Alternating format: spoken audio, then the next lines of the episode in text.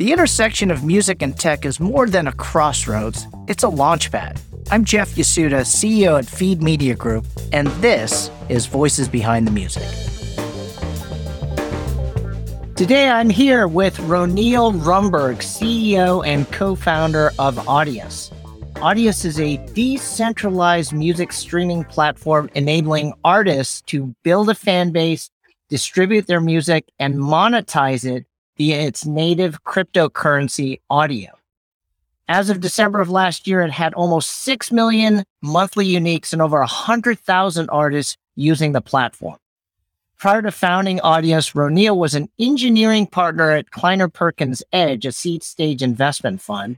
And prior to that, he held various roles as a software engineer before founding Backslash, a peer to peer Bitcoin payment company.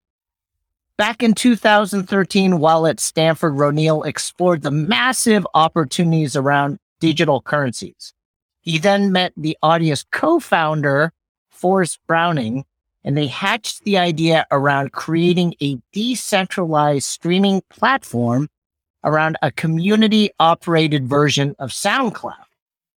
Now, the tech wasn't ready quite yet. In fact, Web3 wasn't even a coined term at that moment, as it was first uttered a year later by Ethereum co founder Gavin Wood in 2014.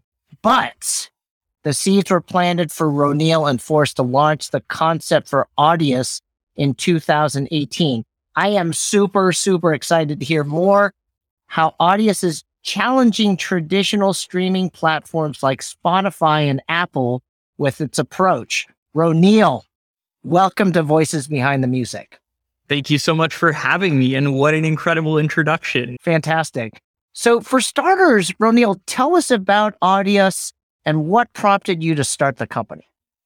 Yeah, I think you you kind of summarized things pretty nicely there. Audius is a music discovery and community platform that connects artists and fans directly. We really see that direct piece being the key differentiator here between Audius and a lot of the other music distribution tools that exist. And the way we achieve that is by being fully decentralized. So there's a network of node operators, artists, and fans that together actually cooperatively run this streaming ecosystem for the benefit of the people using it. I think the biggest difference really between Audius and like Spotify, Apple Music, Amazon Music, the traditional DSPs as we talk about them, really is in that engagement model between artist and fan when an artist is sharing content on one of those DSPs, they're giving it to a distributor who's then putting it into the service. When the service is paying out revenue, it pays it to uh, either Right Society or the distributor, who then pays it to the artist.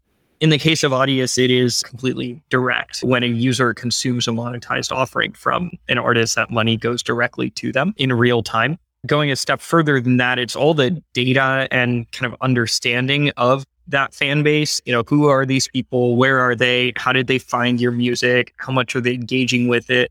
All of these sorts of questions. And from that, the ability to leverage that information to do things like sell digital merchandise and, and other things directly to those fans. From a user experience perspective, Audius is much more similar to like a SoundCloud. I think, you know, we can coexist with Spotify's and the Apple Musics and whatnot of the world in the same way that like YouTube and Netflix can coexist on the video side of the kind of media distribution ecosystem. Sure. And it sounds like you can also coexist with the labels and the publishers. In some ways, I imagine if an artist achieves a certain degree of success on your platform, there's potentially an opportunity to go up market or upstream, if you will, to a label or publisher that obviously has their baked in distribution and marketing mechanisms already in place. That's exactly right. It's one of the coolest things to see over the past two years that the product has been live. A&R folks at some of the major labels and at some independent labels as well have actually been mining Audius for kind of up and coming talent, trying to capture people that are you know, on the cusp of breaking out or maybe have broken out, but before others have realized. So you're absolutely right. And then on on the flip side of that too, there's uh, there are mechanisms available for signed artists to be able to engage on Audius as well, so long as they can get approval from the right parties on their end.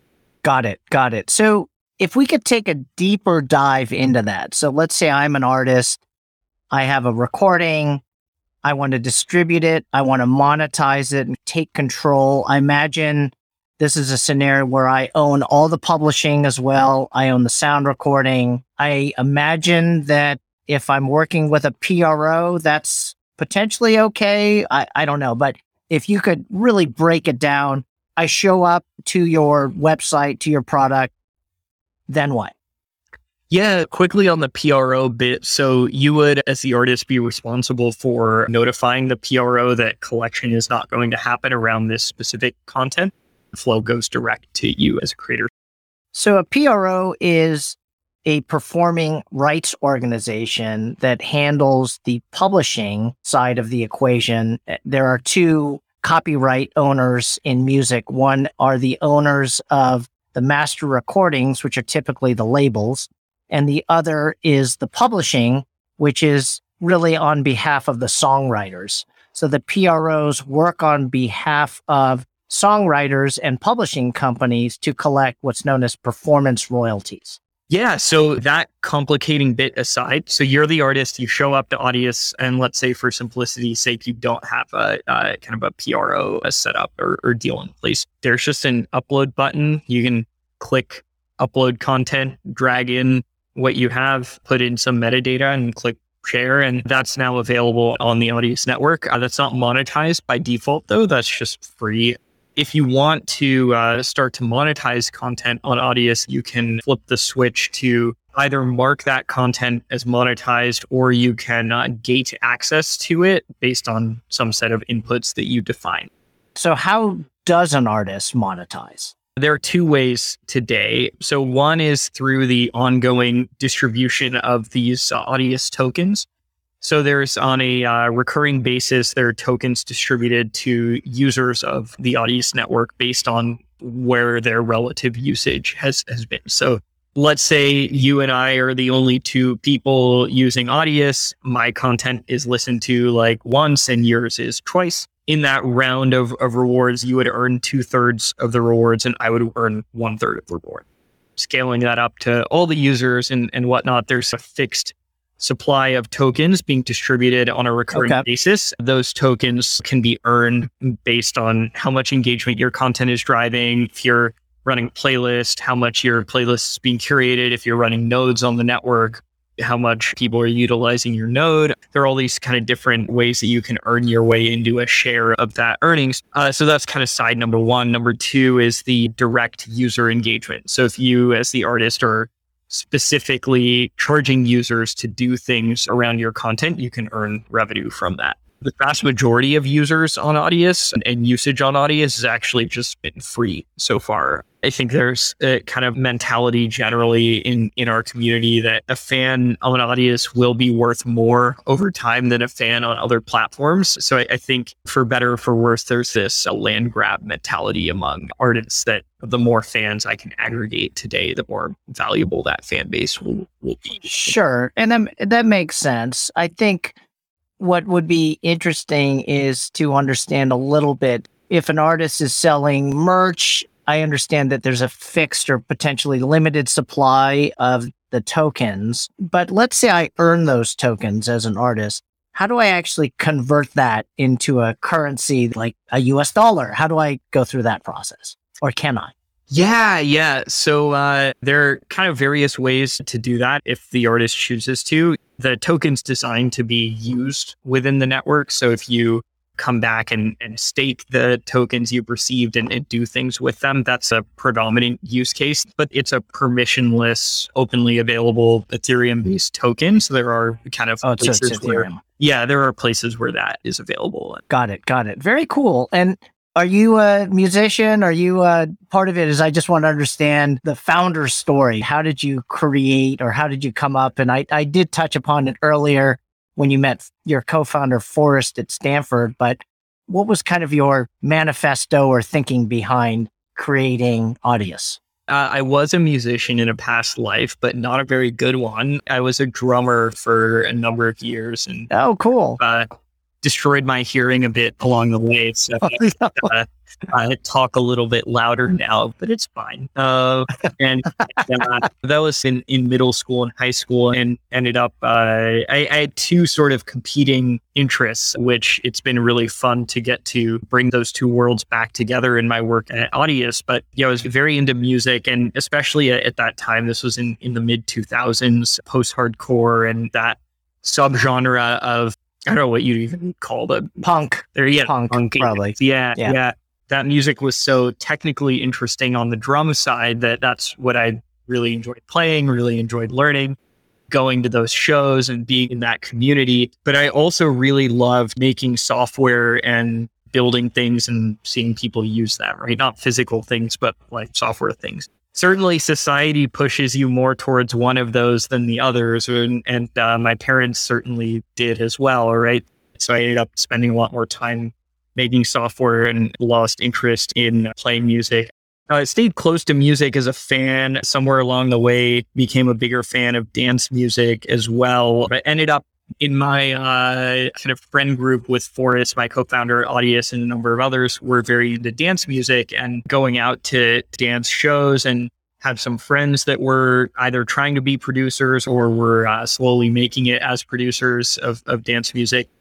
That was where we started to notice these problems that SoundCloud was having. It was Got it. Folks felt just kind of completely disenfranchised in these decisions that SoundCloud was making with respect to how discovery works, how curation works, how the community is treated. And, and there was this exodus of users starting from around 2015 or, or so from the communities that we were in. And that was just what planted the seeds, as you described it, to say, like, there must be a way to do this that actually like in, in franchises and includes the creators. That's that's what makes these platforms valuable. And seeing SoundCloud's value be just decimated in the process of losing their community through series of poor decisions. We felt designing Audius in this way and, and making the users of Audius the kind of controllers and operators of Audius as well was the path towards being resilient to these issues. Now, did you start with the artists. In other words, you first focused and built your product for the artists with the thesis that bring the artists and the fans will come. We did. Yeah. In the early days, there was actually a time when the product was not uh, publicly accessible, when it was very broken and early in kind of those alpha building phases, we were just onboarding artists by hand, one by one. We'd sit with every artist we onboarded on like a Zoom call and watch them use it and iterate on that. But we've always been artist first. I, I think that philosophy has served us well so far in that if you can provide artists value, they do have the ability to direct their fan base to to different places. And if they feel fans on Audius are more useful and valuable to them than fans on other platforms, they they've been the source of all the growth that that we've had. Right, um, all the folks working on it around Audius and the whole ecosystem around Audius has never spent money on paid user acquisition, marketing, et cetera. It's all just been this word of mouth. Wow. And then artists bringing their fans along for the ride. That's terrific. And I had mentioned some of the numbers earlier that I found in some posts. Are you able to share where your numbers are now in terms of artists? Yeah, so today we've got uh, about seven and a half million monthly listeners and uh, around uh, 250,000 artists. Actually, I think wow. those numbers at, at, that time were low on the artist side from where they actually were. But uh, yeah, it's been a been a fun three four months here since, since yeah that's just incredible growth. Also we do have a lot of founders that listen to this podcast as well and so maybe can you talk a little bit around how you as a business monetize and work with these artists in such a way where artists feel like they're benefiting the fans are benefiting. So can you spend some time talking about that? Totally. Yeah. And and to your point, I think that was exactly the problem that the the first company I worked for I kind of ran into. Both inability to monetize, but also a a sort of broken market dynamics. With Audius, we were a lot more thoughtful, I think, about how to approach whether there's a real business opportunity here. The way Audius is set up, the network is monetizable and monetizes. But the company that built the first version of Audius is not the nexus by which that monetization happens. And actually, the way that Audius is set up today, our company will never be able to make money. It is possible, but the community would have to vote to put some take rate in, place that would be funneled to us. That we actually, I, I, I, don't think it's something we would ever advocate for. Actually, so uh, so let's talk about the network first, which is to say when users are paying artists to consume things on on Audius, 10% of every one of those payments gets routed to folks who are using staking the token. So if you mm-hmm. run a mm-hmm. node on Audius, if you're staking tokens to access features on Audius, if you're using the token to vote on governance decisions, so anything and everything about Audius that can be changed is actually controlled by this governance process. Even shipping new versions of the software that powers the network and, and things like that go through this governance process. But hmm. all of those kind of anyone who's engaging in those areas with the token earns a percentage of the payment flow that happens across Audius. So that's pretty straightforward to understand. It scales with, uh, you know, if there's 10 times as much payment volume, that means 10 times as much value capture for uh, folks using the, the token. But the token is not our company. And that's like the key difference here, right? Our company's role in, in all of this is to build new features on and help maintain all of the open source software that powers the Audius network.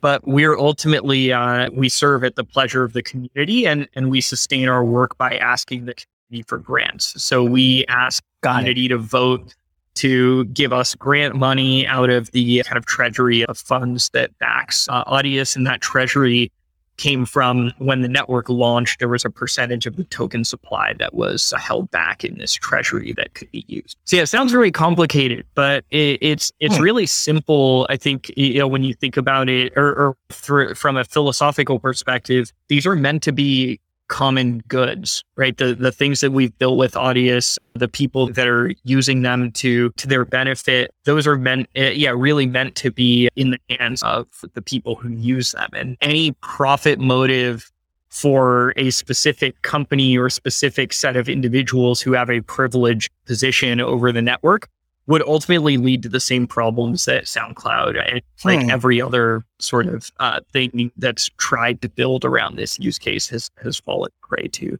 Wow. So it is so decentralized from the perspective that you, as the maintainer of this platform, don't have a guaranteed revenue source. And to a large extent, almost like Wikipedia, right? Where look, if the users don't step up and provide a grant to you, then market dynamics will say, my God, I can't pay my rent. I can't pay for the servers anymore. So I'm going to shut this thing down. And people understand that and they'll come to your rescue per se and, and pay you a fair price for your essentially services, which are again at the pleasure of the community. Yeah, and I, I, think the Wikipedia comparison is a good one. The the one difference being that I think where Wikipedia and so many other nonprofit kind of causes have, have had problems is that there's no common incentive layer for the people. Hmm. Me and you and everyone else can go search whatever we want on Wikipedia, get this amazing value back from it, but there's not really an, a, a way for that to capture value in, in the way that things are, are set up today maybe there's a world they they start using advertising or some other means to to start to monetize from the angle of sustaining and supporting their work because this is a common good that we all benefit tremendously from but it has this tragedy of the commons problem where no one mm-hmm. no one feels sufficiently motivated to step up in the case of audius though uh, because there is this revenue stream that the network is generating there's a, a kind of express incentive among the folks who are benefiting from that revenue stream to see this sustain itself, support itself, be a going concern. But the check on the work that our company does, and there are a few other companies in in the Audius ecosystem now that do this grant work. Uh, you know, if we're doing a bad job, the community can vote to defund us if they want to, and and that's their prerogative as you said, we serve at the pleasure of the folks that that are voting to uh, to allocate funds to us. And yes, wow, an interesting dynamic. It is. It's an interesting dynamic. I'm not sure what my view on that is. I mean, it's it's a very brave scenario. Let me ask this question from an investor perspective, well, number one, have you taken outside capital? And then number two, how do your investors feel about this? Maybe I'll get paid, maybe I won't get paid sort of scenario. I mean, that's, I know, too black and white. Yeah. I'd love to hear your view. We made sure to keep incentives aligned on on that front as well, which is to say, like we told investors from day one. So we have taken outside money from folks that you may know, like General Catalyst, Kleiner Perkins, Lightspeed on the traditional investor side, and then a number of great uh, crypto native investors like Multicoin and Blockchange and Standard Crypto and Collaborative Fund and so on and so forth. So we've had great folks uh, come around the table with us. They were buying the token though. They weren't buying ownership of a company. So their incentives Wow. were also aligned there. We said, hey, this company is basically a nonprofit, right? It's not formally in that status, but we're never going to generate revenue and we don't ever plan to generate like meaningful revenue. This thing does capture value though, this thing being the Audius network, and you can Sure. be a participant in that. And invariably, the value of the network will be priced accordingly in audio, the currency. Uh, yeah, there's a market for it, right? So I can't opine on how the market Sure. decides what it does, but what we can do as the Audius community and ecosystem is keep growing our user base and growing that uh, payment volume flowing through. Got it. But Sandhill invested in audio, in the actual Yeah. currency, as opposed to buying shares in the company, which traditionally is what Yeah. most investors do. Yeah. Wow.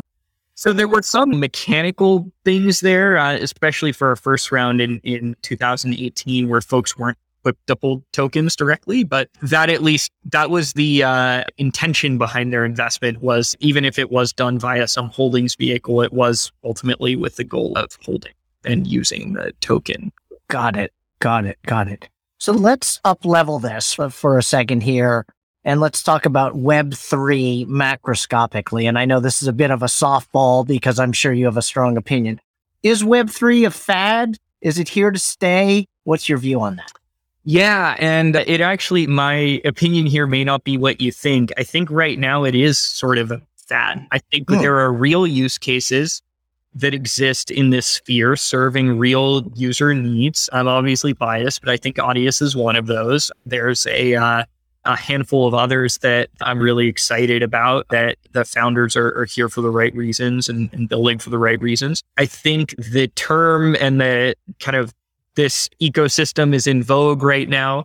The current market dynamic in uh, all public markets, crypto and equities and everything else, is hopefully going to lead to a, a cooling off of things, which will mean the people who are here for the right reasons and building for the right reasons will stick around and uh, will wash out a lot of this uh, people building like X but Web three, right? It's like pick your existing Web two business and let's decentralize it, but not really have a clear reason for why it needs to be decentralized. I, I think we had a very strong thesis.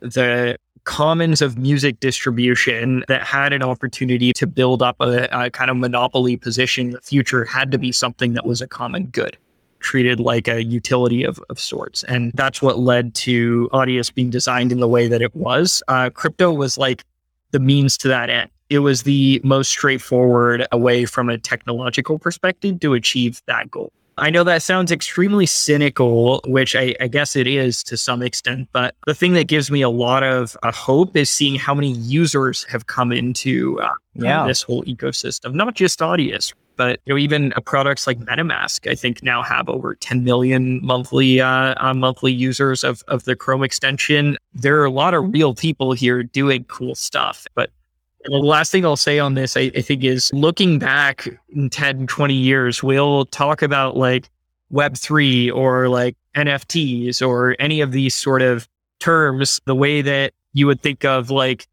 HTTP or HTML from the 90s. They were enablers, but the technology itself wasn't what was interesting. It was Facebook and Google and Amazon and the things you could do with it that that changed our lives. Sure. It's what people did with the protocol that made it And so powerful. the same. I think uh, there will be a consolidated handful of really interesting use cases that could only be enabled by this that couldn't exist previously. We'll see. You know, you're clearly on the forefront of innovation within the music segment. And on that note, I mean, what do you see? What is the one thing that the music industry you think should be focusing on going forward? I think the music industry is caught in this transition. So I think we're not the only ones that have recognized that this direct engagement economy will be a meaningful source of revenue in the coming years and in the future. I think the industry recognizes that they're trying to figure out how they play in that world we're in a world where fans' engagement with recorded music is effectively valued at an all time low historically. It's being valued more than zero, which is good compared to like 2001 or 2000. Right. Sure. But certainly compared to the era of CDs and, you know, LPs and everything else. But even since 2010 or so, since the advent of streaming, this model of everyone paying a fixed amount per month for a continually growing amount of engagement means that like each individual engagement has a smaller and smaller amount of value. And uh, fans are, more willing than ever to spend on experiences and things that that let them be closer to and engage more closely with their favorite artists. The question is if the industry's economic model is built around the ownership of copyright being the nexus of monetization, I think the brand equity of the artist is actually where monetization will be happening in in this next iteration of the music industry. Fans want access. Period. Fans want access. They will pay for it. If there's a special experience that's unique, they will pay for that. And the artists could truly benefit. All right. So a couple quick questions that we always like to finish with. What was the first album that you purchased? Oh, what a great question. It was uh, Enema of the State by Blink 182. I think I was like Whoa, okay. six or seven years old when that album came out. And oh, very cool. Great album. What about what about the first concert you attended? I think it was a Monkees concert when I was like Whoa, okay. Five years old. But I do remember it. Yeah, it was. Uh, my parents were just big Monkees fans. And wow. Okay. And then what about starstruck moments? I mean, you must have interfaced with a lot of these amazing artists directly. Can you share any of those moments? Probably the first time we met Joel Zimmerman or, or Deadmau5, I was like a huge fan of his music. He was one of our first advisors to come on to Audius. We got introed a few layers to to get to him. And yeah, it was just wild to see. He was like, I feel like the reason I, I first started really enjoying what you could vaguely call electronic music broadly. So you've had a chance to meet him and get feedback. He's an advisor to yeah. Audius or, oh my gosh, wow, how exciting. Well, good stuff. Roneil, thank you again for being on Voices Behind the Music. Your views on decentralization in the music industry, your views on Web3, on tech, all this stuff is super fascinating. Can't wait to have you back on again. Oh, thank you so much for having me. Thanks for listening to Voices Behind the Music, a Growth Network podcast production presented by Feed Media Group. We're on a mission to make it easy, fast, and legal for businesses to use music to power the most engaging customer experiences. Make sure to subscribe to the podcast wherever you get yours and learn more about us at feedmediagroup.com.